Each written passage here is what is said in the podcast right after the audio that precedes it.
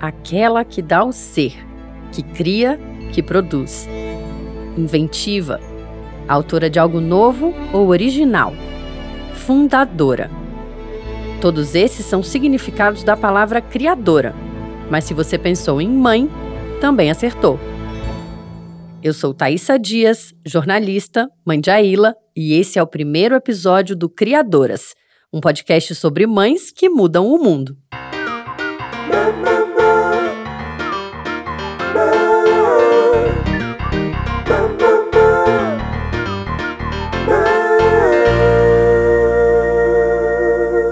E a gente estreia em abril, o mês da consciência da diferença de membros. Você provavelmente não sabia disso. Eu também não, até conhecer a história que você vai ouvir agora. Ela é justamente sobre dar visibilidade às diferenças. Nós vamos acompanhar o relato da Fernanda Neves, que desenvolveu o projeto O Que Te Faz Super, uma coleção de livros infantis que empoderam crianças atípicas e apoiam adultos a iniciarem diálogos sobre deficiências e diferenças. A Fernanda é formada em jornalismo e audiovisual pela Universidade de Brasília e sempre trabalhou com comunicação. Em dois mil e nove, ela começou a namorar o Rafael. Eles já eram amigos, mas ele tinha ido morar fora do Brasil e eles não se viam há algum tempo. Aí o Rafael foi passar umas férias em Brasília e eles se reencontraram. Papo vai, papo vem, eles namoraram. E depois de um tempo, ela foi morar em Dubai, lá nos Emirados Árabes Unidos. Era para ser por uns dois anos, mas ela aprendeu que a gente não tem controle sobre nada. Hoje, a Fernanda é mãe da Amora, que tem seis anos, e do Tom, de três anos. Ela tá até hoje em Dubai e tem uma história inspiradora para nos contar. Em dois mil e doze, eu vim de mudança para casa do meu então namorado à distância. Era uma receita que poderia dar muito errado, imagina, a gente nunca nem tinha se relacionado na mesma cidade, a gente iniciou o relacionamento como casal à distância, e eu saí de casa pela primeira vez, né, eu ainda morava com meu pai, saí de casa para morar em outro país, então tinha tudo para dar errado, e incrivelmente deu tudo muito certo, eu tive uma adaptação fácil, consegui um emprego, assim, nas primeiras semanas da minha chegada aqui, numa produtora de vídeo. E foi muito legal, porque assim, era uma área que eu já trabalhava no Brasil, então eu me sentia confortável. Pude iniciar a minha vida profissional de forma tranquila aqui, mesmo não dominando a língua, mas eu dominava o trabalho, então deu muito certo, fluiu muito bem. Depois, meu segundo emprego já foi numa outra área, que foi uma área de marketing digital que eu não... Não conhecia, ainda não tinha trabalhado, mas foi uma experiência incrível, passei anos e anos nessa empresa e, enfim, aqueles poucos anos se transformaram em muitos anos e tudo dando certo, né? A vida como casal também fluiu muito bem, eu cheguei como namorada, noiva, depois de um tempo nós oficializamos com uma cerimônia, nós casamos. E aí chegou um determinado momento que começamos a pensar na etapa seguinte. E aí, né? Vamos querer ter filho? Será que tá na hora? Eu tinha a impressão, quando eu era mais nova, que eu demoraria muito para engravidar. Eu não sei por quê. Então, quando a gente decidiu, né? Ah, então vamos tentar? E eu pensando que, de repente, ia demorar um, um tempo até acontecer. E logo no primeiro mês, assim, não de tentativa, mas de deixar as coisas fluírem, eu fiquei grávida e foi, assim, muito rápido e muito intenso. E essa primeira gravidez me marcou demais, porque ela não foi até o final. Então, isso já me apresentou a maternidade de uma forma muito mais forte, eu acho.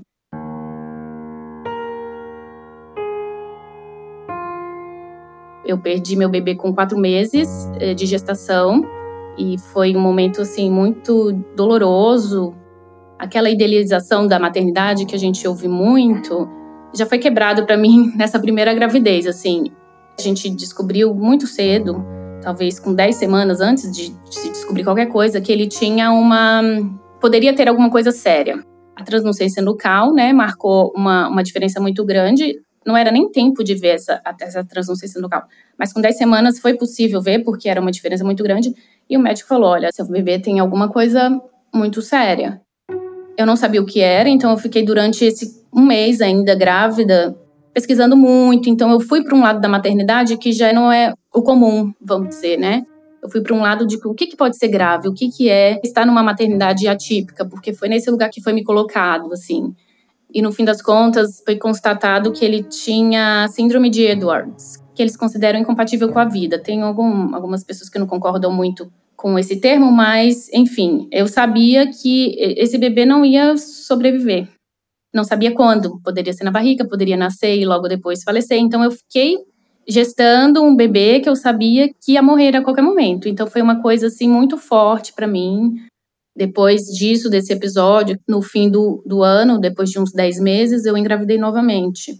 E, dessa vez, aparentemente estava evoluindo muito bem. Comecei a ter um sangramento e imaginei, nossa, vai acontecer mais alguma coisa, não sei, né, enfim.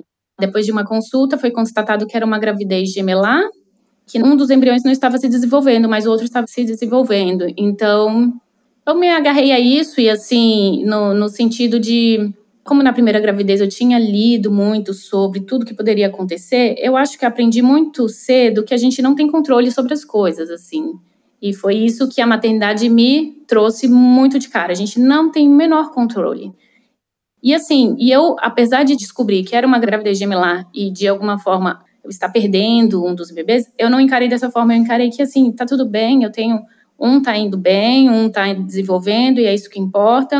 E segui confiante, assim, a cada exame atenta, se tinha algum outro detalhe. O médico também, como foi o meu médico da primeira gestação, viu todo o sofrimento que eu passei na primeira gestação, ele, enfim, me incentivou e me apoiou e tá tudo bem, vai dar tudo certo. E foi assim, foi levando até o final, foi uma gravidez muito normal. Eu estive com um dos médicos que é mais um, reconhecido aqui em Dubai sobre gravidez de risco e tava tudo bem, tudo certo, até o dia do nascimento da minha primeira filha.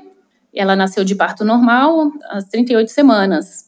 Eu estava esperando minha mãe chegar para ter um pouquinho de suporte, assim, para não ser só eu e meu marido nessa primeira experiência, né, com o nascimento. Minha mãe chegou, lembro dela ter aterrissado em Dubai onze horas da noite, cinco horas da manhã eu entrei em trabalho de parto. E assim, tudo normal, como um trabalho de parto normalmente acontece, foi evoluindo, fomos ao hospital. E aí, no final, eu tive uma... um expulsivo um pouquinho mais complicado, mais demorado, foi um pouquinho mais intenso esse final, e minha filha nasceu uh, um pouco cansada, assim, talvez do parto, ela não chorou num primeiro momento, então houve aquela comoção, assim, tipo, ela saiu e logo levaram, assim, pro lado que tem uma parte que eles, né, de pediatra e tudo, uma cortininha, então ela foi levada pro lado e eu não entendi, assim, né. Então, todo aquele trabalho de parto que é intenso, que você espera, aquele final feliz, ok, agora eu quero minha filha no colo. Eu não tive essa parte. Eu só pedi para o meu marido acompanhar ela e tudo bem, vamos lá.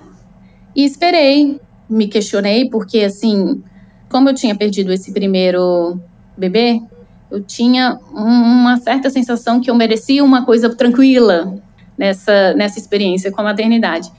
E não tive. Fiquei um pouquinho pensativa. E logo meu marido voltou e falou, olha, tá tudo bem, ela teve só um desconforto ao nascer, mas aconteceu uma coisa. É, o médico me explicou que por causa do líquido amniótico, ela nasceu com dois dedinhos da mão direita amputado e talvez ela perca o terceiro dedinho também. O dedo anelar também tem uma marca forte que não sabemos se a circulação também tá comprometida. E aí, num primeiro momento, assim, eu ali ainda me, me recompondo, né? Não entendi, falando pro meu marido, mas como é um líquido? Não tem a menor possibilidade de um líquido ferir alguma coisa? Me explica direito, o médico deve estar errado. Pergunta para ele o que, que aconteceu. E aí ele voltou lá, se informou melhor e voltou para mim novamente. Isso tudo nesse primeiro momento, assim, não tinha nem visto minha filha ainda. E aí ele explicou, não, o médico me explicou novamente. O que aconteceu com ela se chama síndrome da brida amniótica. Como se fossem uns fios ou umas fibras do tecido do saco amniótico, do saco gestacional, por algum motivo elas se rompem e ficam flutuando no líquido. E como o bebê se move, é, pode enrolar em várias partes do corpo. E isso gera a dificuldade na circulação sanguínea e pode amputar ou gerar malformação em qualquer lugar que pegue no corpo, né? É muito mais comum nos membros, né? Então, dedos, dígitos, né? ah, o braço, a perna ou só os dedos do pé. E tem casos muito mais graves quando, né, obviamente, pega no cordão umbilical, a gestação não, não segue. E, enfim, me explicou mais ou menos. A, a minha filha, Amora, ela precisou ainda ficar um pouco em observação por esse estresse que ela passou na fase final do parto. E enquanto isso, enquanto eu esperava, já me afundei na internet e eu olhei, pesquisei, eu tentei entender o que que era. Para um primeiro momento, assim, ter a certeza que não foi uma coisa que eu causei, não foi uma coisa que eu comi, que isso é uma coisa muito comum das mães se culparem, né? O que que eu fiz de errado? E também entender o que que isso representaria, né? Eu nunca tinha conhecido ninguém com diferença de membros, que é comumente como é conhecido, né? Ninguém com nenhuma amputação na minha família. Já vi pessoas, óbvio, né? Mas, assim, ninguém próximo a mim. Então, eu não tinha uma referência sobre o que seria, assim, da vida dela. Mas, ao mesmo tempo, eu tinha uma forte experiência na minha primeira gravidez, que foi ter perdido um bebê, né? Então, isso me deixou, apesar da surpresa, né? Sempre foi um susto, obviamente, eu não, por eu não estava esperando. E por eu ter acompanhado essa gravidez de forma bem criteriosa e o médico não ter visto, foi uma surpresa. Mas eu acredito que eu aceitei de uma forma muito fácil pela minha experiência anterior, que eu entendia o que, que era uma coisa difícil, que é tipo ter um filho que não tá mais com você, ou um filho que às vezes tem uma condição que não vai ter uma vida fácil, ou vai ter uma vida muito hospitalizada. Então não era o caso dela. E isso eu entendi muito rápido nesse primeiro momento que eu fiquei esperando ela. A Amora chegou no quarto quatro horas depois, pude conhecê-la finalmente, olhar a mãozinha dela, tentar entender.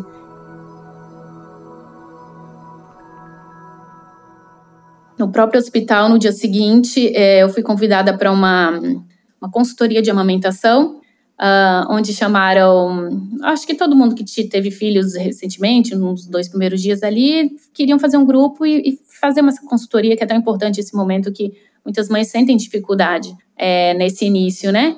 Eu já tinha lido muito sobre, a Amora já estava pegando bem, estava tudo certo, só que eu falei, eu vou lá, vamos lá, vamos começar aí nesse mundo da maternidade. E eu fui para essa consultoria em grupo, todas as mães, umas dez mães com seus bebês no colo, todos, né, embrulhadinhos no colo, e aí a consultora começou falando que assim, olha, em primeiro lugar, o bebê que está muito empacotadinho, muito quentinho, muito confortável, ele não consegue, ele quer dormir, ele não quer mamar, então vamos tirar um pouquinho a roupinha, vamos deixar ele não tão confortável. E aí ela pegou a Amora do meu colo e desenrolou. E foi tirando, né, a, a manta, depois tirou, abriu um pouquinho a roupinha e tirou as, as luvinhas. E aí ela viu a mão dela e aí ela se, se assustou, ela se apavorou. E me devolveu, assim, como se fosse um, uma coisa, assim. E aí, assim, isso me chocou muito. Então, foi o primeiro momento que eu entendi assim, tá, não é só comigo, não é só sobre mim. Não é só sobre a minha aceitação e sobre a minha bolha, né? Eu e meu marido e sei lá quem que ama a gente demais e que, enfim, que isso é, é besteira. E aí, eu dentro de um hospital onde, assim, teoricamente, isso deveria ser tratado de forma muito mais natural, né? Eu tive essa, essa recepção nada calorosa e eu entendi aonde que eu teria que chegar, entendeu? Eu teria que fazer as coisas um pouco diferente para não deixar minha filha passar por algumas situações que eu passei no primeiro dia de vida dela. O mundo da maternidade atípica foi me apresentado na maternidade. No primeiro ano dela, eu fui construindo essa mãe que eu não era ainda. Eu sabia que eu teria um papel fundamental para a construção da autoestima dela, da segurança dela. Então, assim, eu precisava passar por todas as etapas de uma coisa que para mim era muito nova. Então, nesse primeiro ano, vamos dizer, eu errei bastante, assim. Eu não sabia se eu falava ou se eu não falava, se eu tinha, se eu tinha essa obrigação de contar, entendeu? Principalmente por eu morar fora. Eu tenho a obrigação de contar pro meu amigo da faculdade isso? Ou eu deixo ele encontrar e conhecer e ver?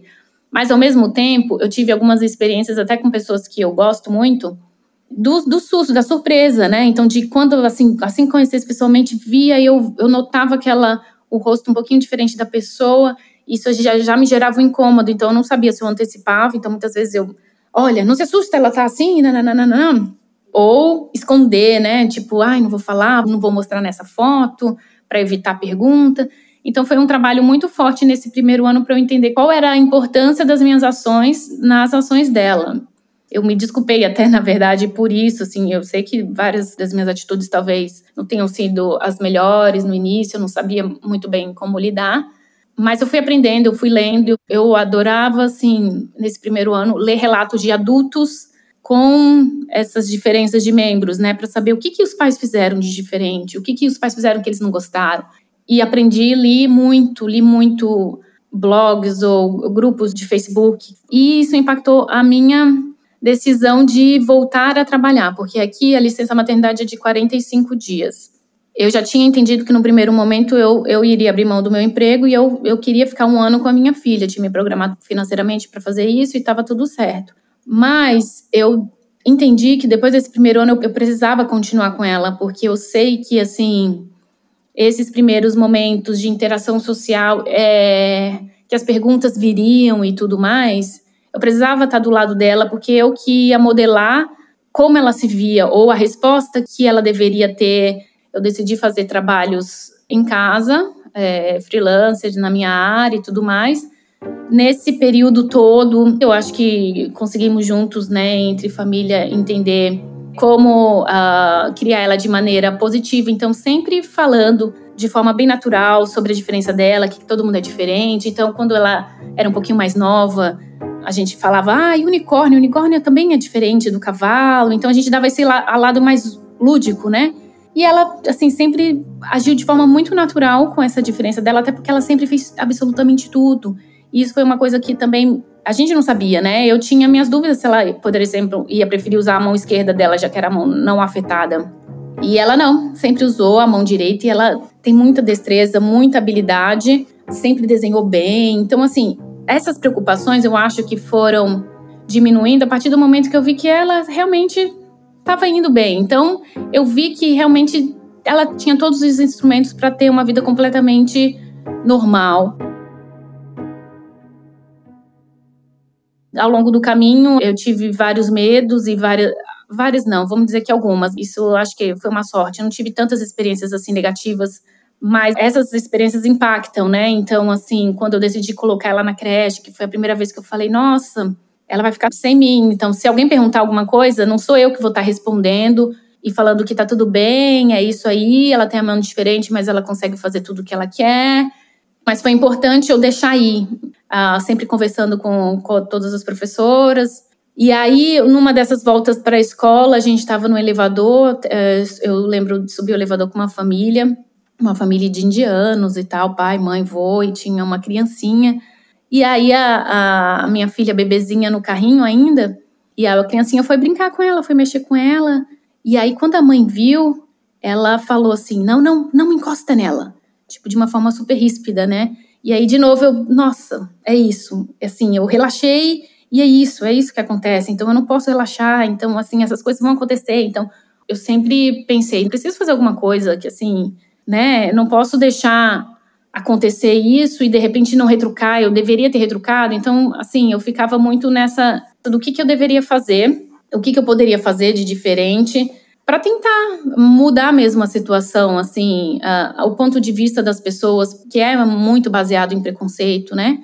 E apesar de serem uns episódios muito pontuais, isso acontecia e, e dava medo, assim, em cada nova etapa, né? Então, essa fase da escolinha, da pré-escola, que era pequenininha e tudo mais, conseguimos administrar bem. Das coisas que eu sempre procurei fazer, as atividades da, de pré-escola, é tinta, é, é mãozinha, pezinho, né, na, na tinta. E de vez em quando vinha duas vezes, assim, quando vem uma arte, assim, com as mãozinhas, aí vinha duas vezes a mão esquerda, né?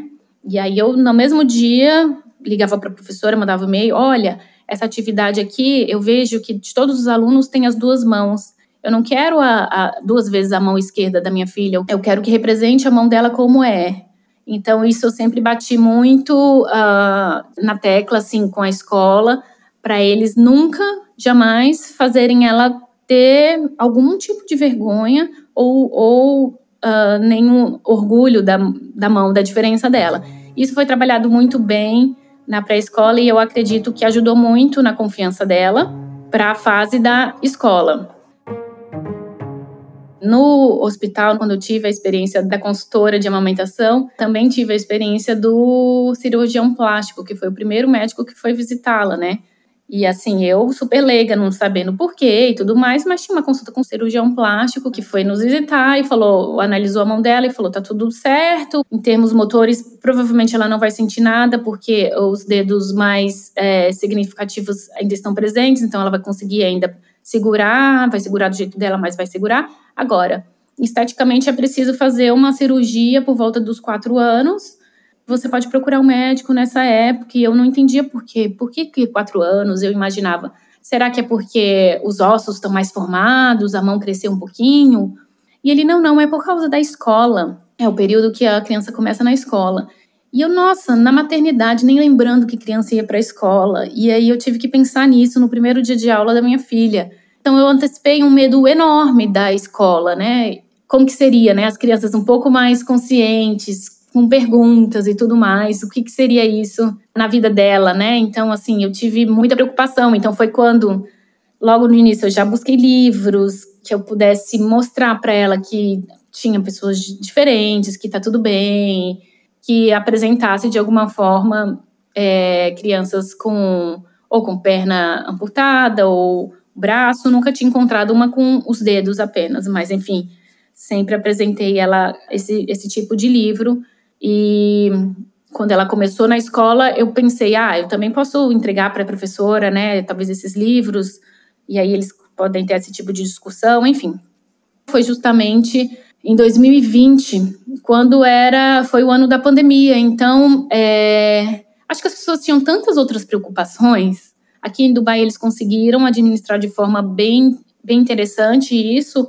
E ela teve aula, enquanto crianças do mundo inteiro estavam sem aula. Então, ninguém estava muito preocupado, eu acho, nem eu. Eu tinha acabado também de ter o meu segundo filho. E deixei, assim, tive aquele medinho, aquela lembrança do médico e falou assim, ah, cirurgia aos quatro anos. E eu, será que precisa? E aí, enfim, depois estudando e lendo tudo ao longo desses quatro anos, eu vi que não. Mas eu tinha aquele medo dele estar certo. E, enfim, começou na escola e tudo foi maravilhoso, esse primeiro ano foi ótimo. Nesse meio tempo, eu tive a experiência da minha segunda maternidade, terceira gravidez, né? Mas era meu segundo filho, que não foi planejado, mas também não foi evitado, mas ele não foi planejado no sentido que a gente já tinha tido tantas experiências fortes, que era difícil você chegar e sentar e falar assim, vamos ter outro? A gente, eu acho que no fundo a gente tinha medo. Mas naturalmente aconteceu. E o nascimento do meu filho foi uma coisa assim, nossa, que assim, não sei nem, nem, nem dizer, porque assim, ele nasceu inclusive no mesmo dia que eu perdi o meu primeiro bebê, era uma sexta-feira de carnaval, e era um menino o meu primeiro bebê, eu perdi esse primeiro bebê numa sexta-feira de carnaval, e ele nasceu numa sexta-feira de carnaval. E assim, ter tido um, é, ai, sei lá, eu acho que era tudo que assim, eu só queria isso, eu só queria ter um, um, um parto e carregar meu, be- meu bebê no colo imediatamente. Só isso que eu queria, assim. Tipo, parecia que eu tava carregando os três no colo. Tipo, meu primeiro bebê, minha filha e ele. Era só isso que eu precisava. E foi maravilhoso. É, assim, eu acho que é, é, é da segunda maternidade, da segunda viagem, vamos dizer. Eu acho que é mais leve pra todo mundo. Não é? Não foi exclusivamente pra mim. O segundo, assim, a gente sabe que tudo passa. Eu acho que foi, assim, fundamental essa, essa segunda experiência, até para eu ter essa leveza que eu precisava. E, ao mesmo tempo, eu lidando muito bem com, com as questões da Amora. Uh, eu achei que estava tudo assim, ah, tá tudo bem, é isso mesmo, eu não preciso me preocupar. Então, eu, eu larguei um pouquinho as rédeas.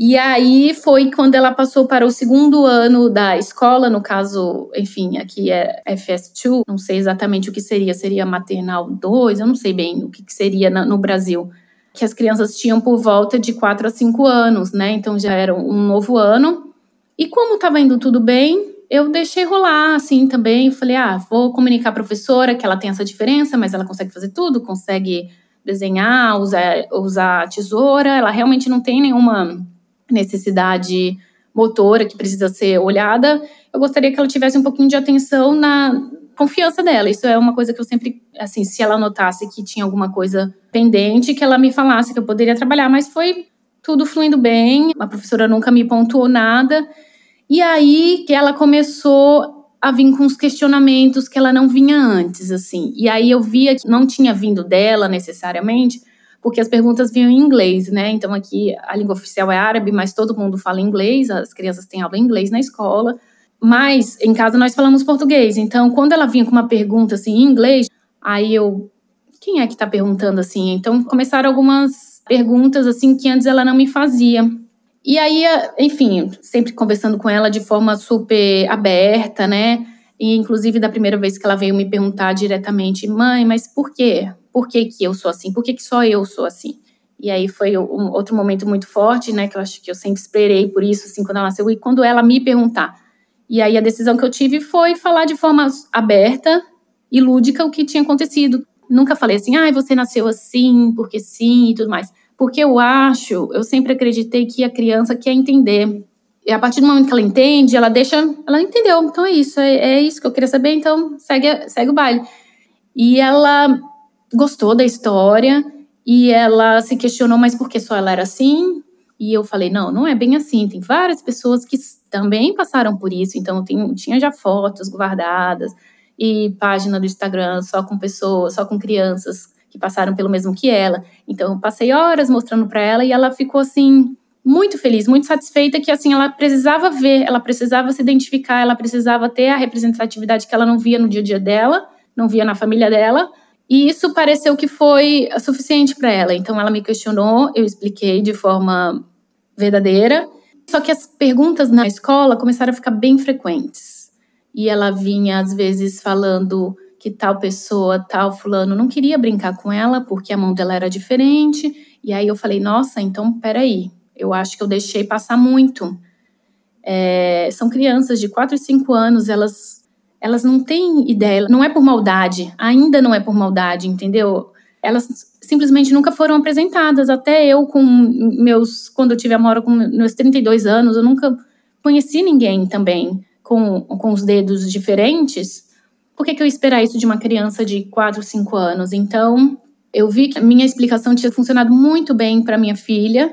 Ela, inclusive, era muito orgulhosa da história dela, mas, assim, eu via que ela queria contar essa história para os amigos e ela não conseguia pela idade, pela limitação de vocabulário e tudo mais. E aí, numa, nessa semana, assim, que foi particularmente bem complicada, que ela chegou a semana inteira falando que tal pessoa não queria, que tal pessoa falou que era feio. E eu me senti, ao mesmo tempo que eu me preparei tanto, assim, uh, me preparei para prepará-la, eu achei que eu perdi o tempo um pouco, deixei passar, deixei que a professora me ajudasse, e ela não me falou, então foi ela, a minha filha que me falou, e eu, na mesma hora, entrei em contato com a escola. Eu falei, olha, tá acontecendo isso, deveria ter sido feito no início das aulas, porque foi uma coisa que eu pontuei desde o início, que minha filha tem a mão diferente, é legal você informar de alguma forma para os alunos, porque eles são curiosos, é natural da criança querer entender o mundo, né? E não foi feito isso e, e acabou chegando nela de uma forma que não deveria. E foi justamente nisso que eu resgatei essa ideia que, na verdade, eu tive desde que ela nasceu, quando eu comecei a procurar livros infantis que tivessem essa representação. E eu decidi colocar esse projeto em prática, e aí eu precisava de um contexto, né, porque eu não queria simplesmente fazer um, um material e falar assim, ai, ah, resolva aí, né, mostra aí para os alunos. Eu queria, assim, então, ter um motivo para mostrar isso. Então, é, abril é reconhecido internacionalmente como o mês da conscientização da diferença de membros, então, esse episódio aconteceu em janeiro, e eu falei, então, eu tenho um, um prazo curto, mas eu vou realizar, eu vou fazer isso, não sei como, mas eu vou fazer um livro para ela com uma, uma forma dela contar a história dela, mas que represente várias outras crianças que também estão na mesma situação que ela e mostrar que tá tudo bem, que as pessoas são diferentes, que aconteceu isso, porque, assim, o grande diferencial é, assim, eu explico por quê, de forma lúdica.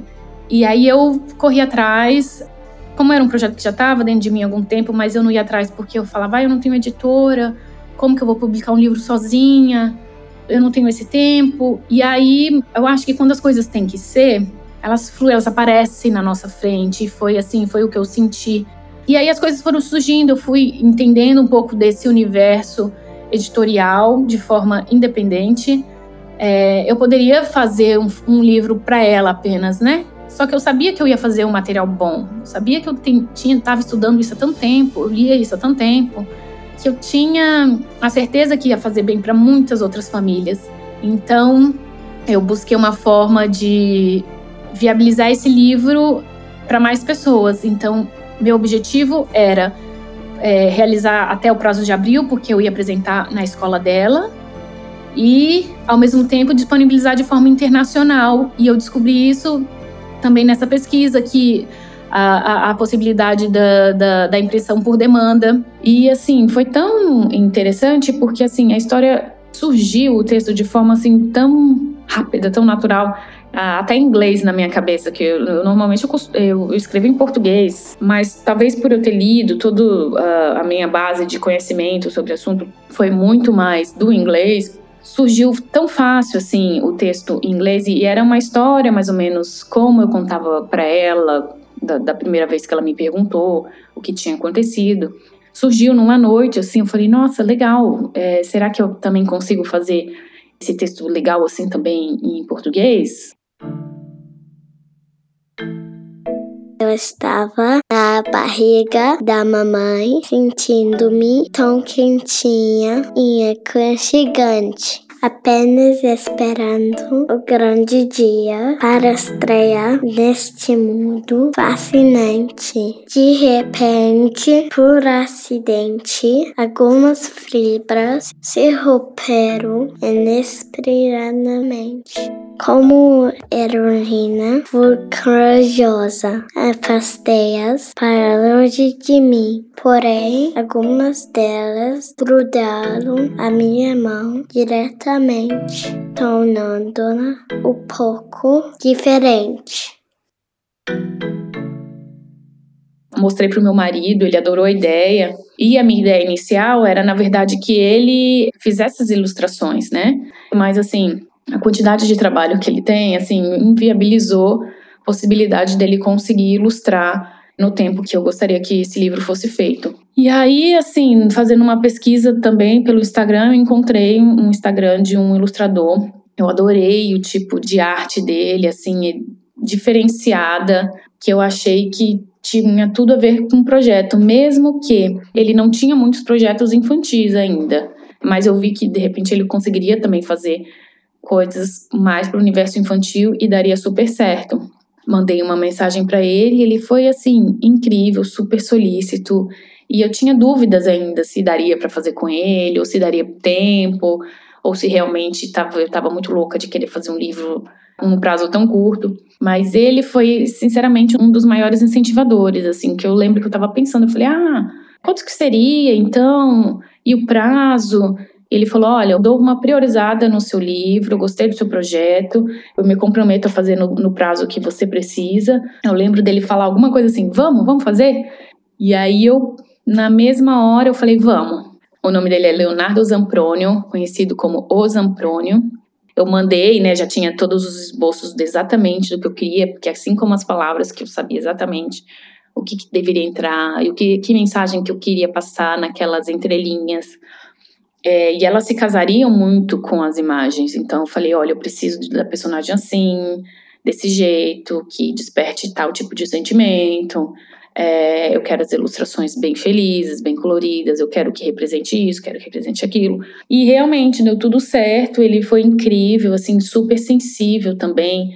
E até durante a realização desse... Da, da ilustração também, ele ia me passando, eu mostrava para a Amora, e eu lembro, inclusive, que uma das ilustrações, a bebezinha está dentro da barriga e as bridas aparecem, né? Então, ela tenta lutar contra as bridas e algumas grudam na mão dela.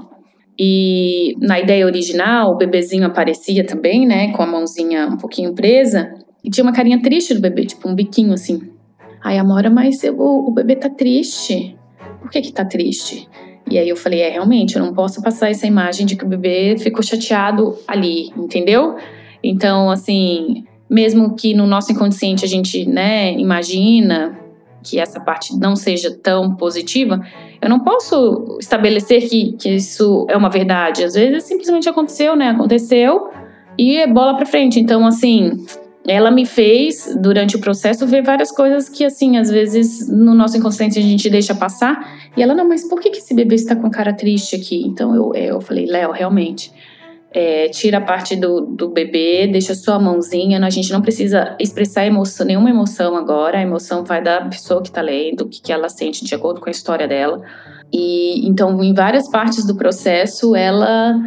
É, me ajudou, assim, com um olhar de criança mesmo, não, assim, super interessada na história do livro e muito empolgada de estar se vendo representada. Ela ficava assim, contando os dias, e aí, tá pronto? E tá pronto? Eu quero mostrar. Eu falei que tá pronto, aí de vez em quando eu perguntava pra professora dela, ou falava, olha, eu vou apresentar um livro em abril, e ela, ah, ela tem falado sobre esse livro aqui, ela tá muito animada. Durante esse processo, a gente foi aprendendo todas as etapas da parte da questão editorial mesmo, é, tirar I S B N, a fazer ficha catalográfica, e tudo isso, tirando a parte da, do processo da criação mesmo, foi feito por mim. Meu marido me ajudou na diagramação, e assim foi surgindo o livro. Eu coloquei como nome O Que Te Faz Super. O super não tem relação com ser super-herói ou nada desse tipo. Super é o que te faz incrível, o que te faz surpreendente, algo desse tipo.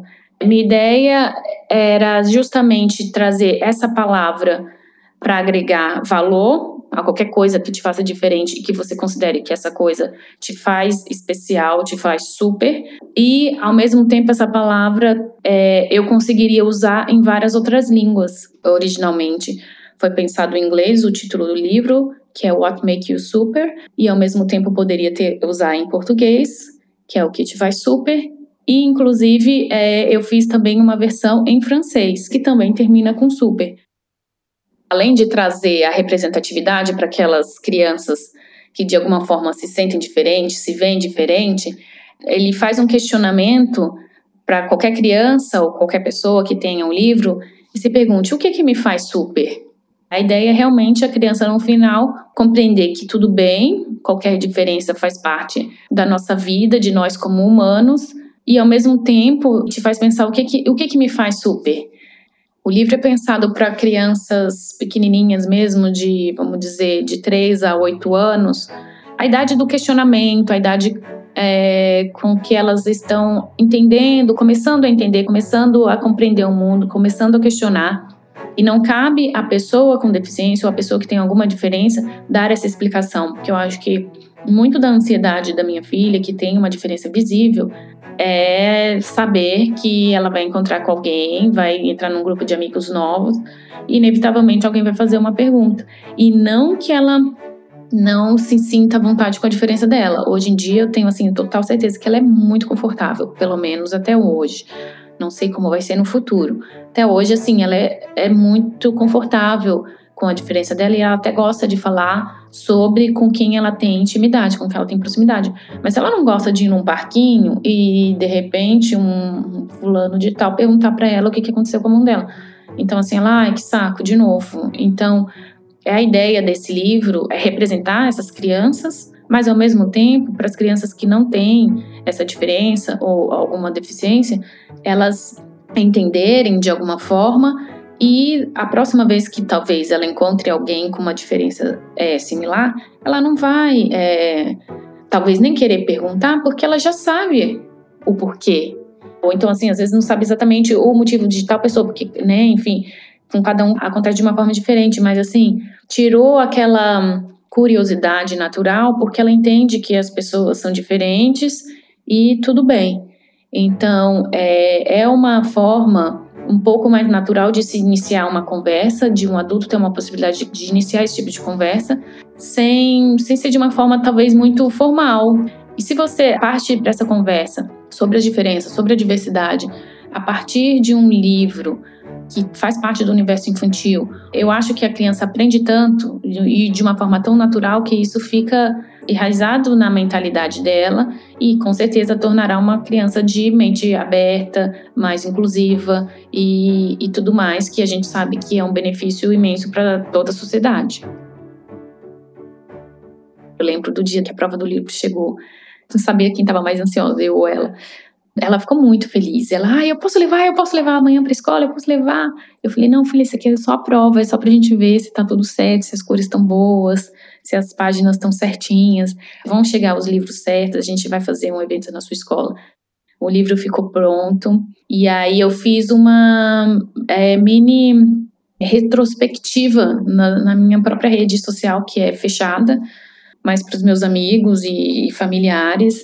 Contei um pouco o que, que significava o mês de abril para mim e para as famílias que têm alguém com alguma diferença de membro, como esse contexto apareceu na nossa vida com o nascimento da Amora e o que, que eu aprendi. E fiz, acho que, não sei, uns cinco posts. É, e contei, fiz um pouquinho dessa retrospectiva de como é, foram esses cinco anos de que eu conheci esse novo universo e que era um mês que eu gostaria de falar sobre o assunto, que é uma forma de conscientizar outras pessoas ao redor, mas que ao mesmo tempo eu achava que um mês só era muito pouco, é, pro tanto que eu gostaria de falar sobre o assunto e pro tanto que eu gostaria que as pessoas soubessem sobre o assunto. E por causa disso, eu anunciei o lançamento do meu livro. Foi incrível, assim, foi uma comoção, as pessoas ficaram tão impressionadas, assim, nossa, que incrível, que, que livro legal, que boa ideia. E nesse mesmo dia, nossa, as pessoas compraram, compraram mesmo, assim. A partir do lançamento do livro, da divulgação, eu fui realizar o que, na verdade, eu sempre quis, né, a ideia do projeto, que era apresentar esse livro na escola da Amora. A professora original da Amora, que tinha iniciado o ano letivo com ela, ela estava grávida e justamente nesse mês de abril ela saiu de licença maternidade. Eu fiquei até um pouquinho assim, poxa vida, logo agora, né? Porque eu sei lá quem é que vai substituir ela, nem conhece a Amora. E eu precisava de alguém entusiasmado com esse projeto, assim como eu, né? Porque ela tinha, enfim, só cinco anos, não era ela que ia ler o livro para os amigos. Ela precisava de alguém, de um adulto, que guiasse esse momento. Aí a professora substituta chegou, eu mandei um e-mail e foi assim, foi outro presente que aconteceu. A professora recebeu super bem, amou a ideia e ainda falou assim, é, eu entendo muito bem o que é a sua intenção, te dou meus parabéns é, pela sua iniciativa, eu também sou mãe de uma garota que também tem uma deficiência e eu, é um prazer enorme poder é, estar junto com você. E aí foi um dia que finalmente a Amora conseguiu levar o livro para a escola, ela cantava os dias. Eu falei, sim, agora, hoje você pode.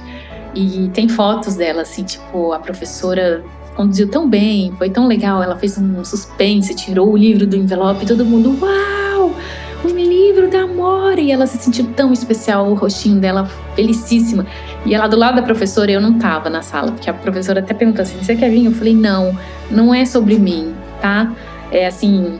É um pouco porque eu tô sendo a voz dela, tá? Mas assim, não é sobre mim e eu gostaria que ela é, fosse, de certa forma, a protagonista disso. E, de novo, não que ela deva explicação pra ninguém, mas ela quer. Então ela tá se sentindo confortável pra fazer isso e eu fico super feliz que ela tem essa confiança aos cinco anos de idade pra ficar na frente de uma sala de aula e contar um pouquinho da história dela. E foi isso que ela fez, ela estava do lado da professora super orgulhosa, mostrando a mão dela, tão feliz, e a professora lendo o livro de forma assim tão entusiasmada. E ao final da leitura, a Amora pôde dar de presente para cada amiguinho da sala dela um livro. E foi assim, uma recepção tão incrível. A Amora virou uma popstar na sala de aula dela. E aí os, os alunos, né, voltaram para casa com os livros e os pais, assim, incrédulos, me mandando mensagem, meu WhatsApp não parava. Ai, não acredito, que livro maravilhoso, que incrível. Meu filho de três anos tá apaixonado pela história. Então, tipo, não era só os amigos dela que gostaram, né? Os coleguinhas de classe. Os estudantes tinham irmãos e tudo, e, e os pais, e todos muito, assim, entusiasmados. E outros me contando, nossa, meu filho chegou em casa e queria me contar a história. Ele, tá mu- ele ficou muito feliz com esse livro. E obrigada, que boa iniciativa. Então, assim, foi uma recepção muito legal. Eu comecei também a fazer a, a divulgação desse livro nos grupos fechados de pais ou de adultos, né, com a mesma condição. e as pessoas começaram a descobrir esse livro. Esse livro começou a ser vendido em várias partes do mundo, porque como ele é comercializado pela Amazon, ele é impresso por demanda pela própria Amazon, é possível você pedir esse livro em qualquer parte do mundo. E eu comecei a receber mensagens, assim, de tantos lugares. Eu lembro que uma das primeiras que me marcaram muito, assim, foi de uma família na Austrália. Eu, inclusive, achei, sem querer, não me mandou diretamente, numa hashtag dos é, What Makes You Super, que eu tinha criado. A, a própria pessoa usou, talvez intuitivamente, porque nem sabia sobre a, a minha conta no Instagram nem nada. Quando eu cliquei, tinha uma foto de uma bebezinha de duas semanas com um livro do lado.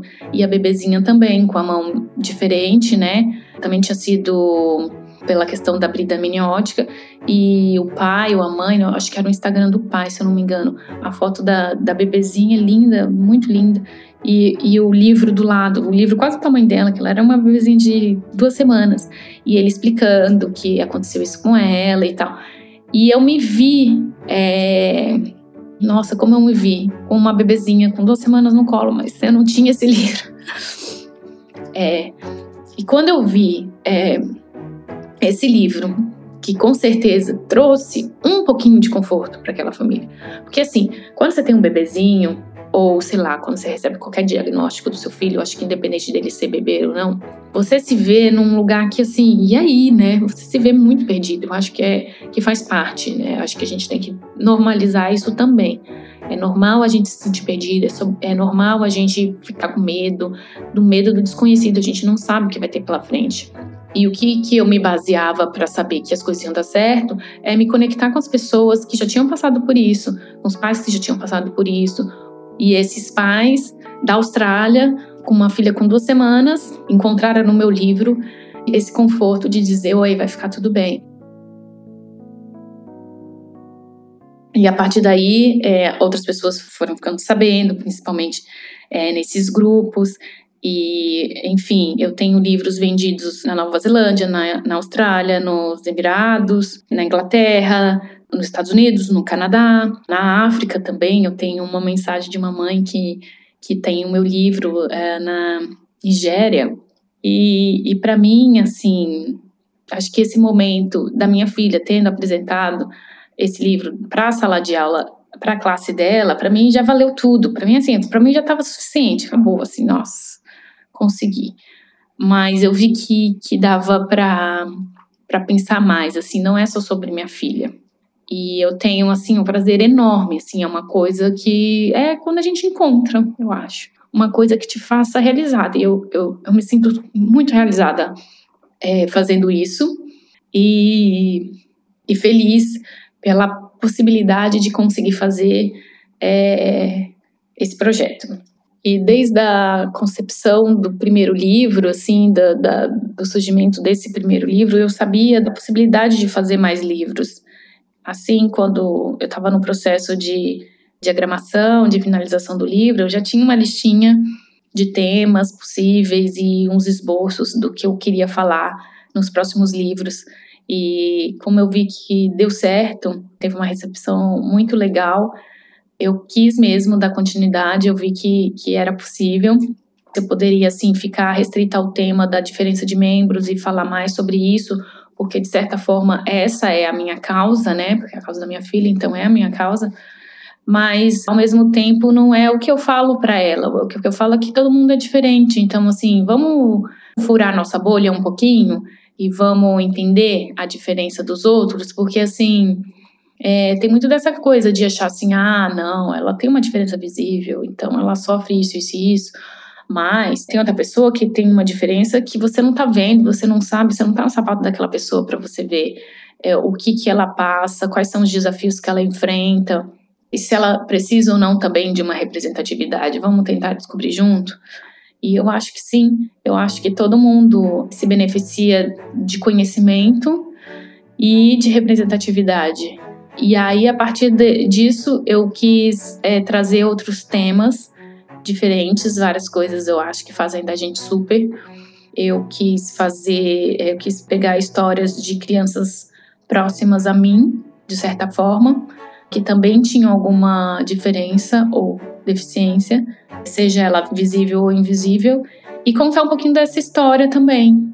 E aí, a partir disso, surgiu o segundo livro da série, que dessa vez é, foi baseado na, nas experiências da minha afilhada. Minha afilhada tem oito anos, ela se chama Maria e ela é celíaca, ela tem doença celíaca. É uma diferença invisível, mas, ao mesmo tempo, para ela, é uma condição que, assim, é extremamente necessária de ser falada, de ser vista, de ser reconhecida, porque é preciso é, falar sobre inclusão alimentar. E dessa forma a gente abre a discussão também é, é, com as nossas crianças e explica sobre é, é, questões alimentares, ou por que que tá, tal amiguinho leva a comida dela e a gente não pode tocar no lanchinho daquela, daquela criança. O segundo livro foi lançado no, em novembro, se eu não me engano, do ano passado. E a minha ideia é, a cada semestre, eu lançar um tema diferente. Já estou com um livro em fase já de diagramação, que a gente vai falar do nosso terceiro tema do nosso projeto, que é cardiopatia congênita. É, esse terceiro livro é de uma amiguinha da Amora, da minha filha. Ela nasceu uh, com dois meses de diferença, ela é dois meses mais nova que minha filha. Ela é filha de uma das minhas melhores amigas aqui em Dubai, uma brasileira também, que também se chama Fernanda. Então, será o tema do nosso terceiro livro. E foi muito interessante quando eu lancei o livro da Amora, as amiguinhas da Amora, enfim, sempre vinham para mim, uma delas era inclusive a Cecília, e pedia muito, ela, tia, eu sou diferente também. Você pode fazer um livro para mim? E é isso, assim, é, é, causou esse, essa ideia positiva das diferenças, de certa forma, porque as crianças que têm o livro se perguntam mesmo, assim, ah, mãe, o que eu tenho de diferente? O que, que me faz super? O que que... Eu até recebi uma mensagem uma vez de uma das mães que, que também, uma criança que também não tem nenhuma deficiência, que chegou a se questionar, ela, mãe, eu acho que eu não preciso de todos os meus dedos. Vai ver que é por isso que eu não tô desenhando tão bem. Eu acho que esse tanto de dedo aqui tá me atrapalhando. Então, assim, a mente da criança é muito aberta, é incrível. É, a gente tem a oportunidade de fazer realmente um mundo diferente. Não foi feito assim, talvez, na nossa geração, mas a gente tem a chance em nossas mãos de fazer diferente. E eu fico feliz, de certa forma, de estar contribuindo um pouquinho com isso, com esse futuro um, um pouquinho mais feliz para todo mundo. Eu agradeço muito a Fernanda por compartilhar com a gente a história da família dela e, sobretudo, por estar mesmo contribuindo com um mundo mais feliz. Os livros são sensacionais. A Aila, minha filha, amou. Eu fico realmente muito feliz por poder oferecer a ela boas referências para que ela lide com as diferenças de forma natural. E eu também agradeço a participação mais que especial da Amora, a filha da Fernanda e grande inspiradora desse episódio. Foi a voz dela que você ouviu lendo um trecho do livro. Para você que se interessou, os livros podem ser adquiridos em inglês, português e francês pela Amazon. Mas a Fernanda, também de forma independente, fez uma tiragem no Brasil e os livros saem um pouco mais baratos porque os da Amazon são impressos nos Estados Unidos e na Europa e chegam aqui um pouco mais caros. Esses exemplares estão em algumas livrarias físicas de Brasília e também podem ser enviados para outros locais do Brasil. Se você quer ter acesso a esses livros que estão aqui e também se você quer saber mais sobre o Super Projeto, acompanhar os próximos lançamentos e ler o conteúdo super rico sobre deficiências e diferenças que a Fernanda publica, procura no Instagram o perfil arroba, underline, superprojeto.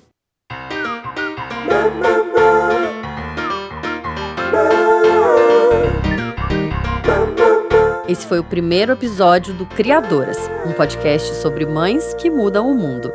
Nós ainda não temos campanha de financiamento, mas enquanto nós preparamos uma, você pode contribuir com a produção dos próximos episódios com doações livres para o Pix, podcast criadoras arroba gmail ponto com. O Criadoras é um podcast original da Bamm Mídia. Eu, Taíssa Dias, faço a produção, roteiro e apresentação. E o Igor Mello é responsável pela trilha sonora, desenho de som, montagem e identidade visual. Trilha sonora adicional, fifty sounds ponto com. Quer ficar por dentro dos próximos episódios e conhecer mais sobre as nossas convidadas? Segue a gente no Instagram. O nosso perfil é o arroba podcast Criadoras.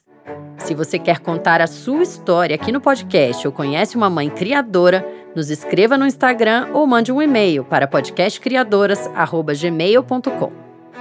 Nós acreditamos que todas as mães mudam o mundo. Até o próximo episódio.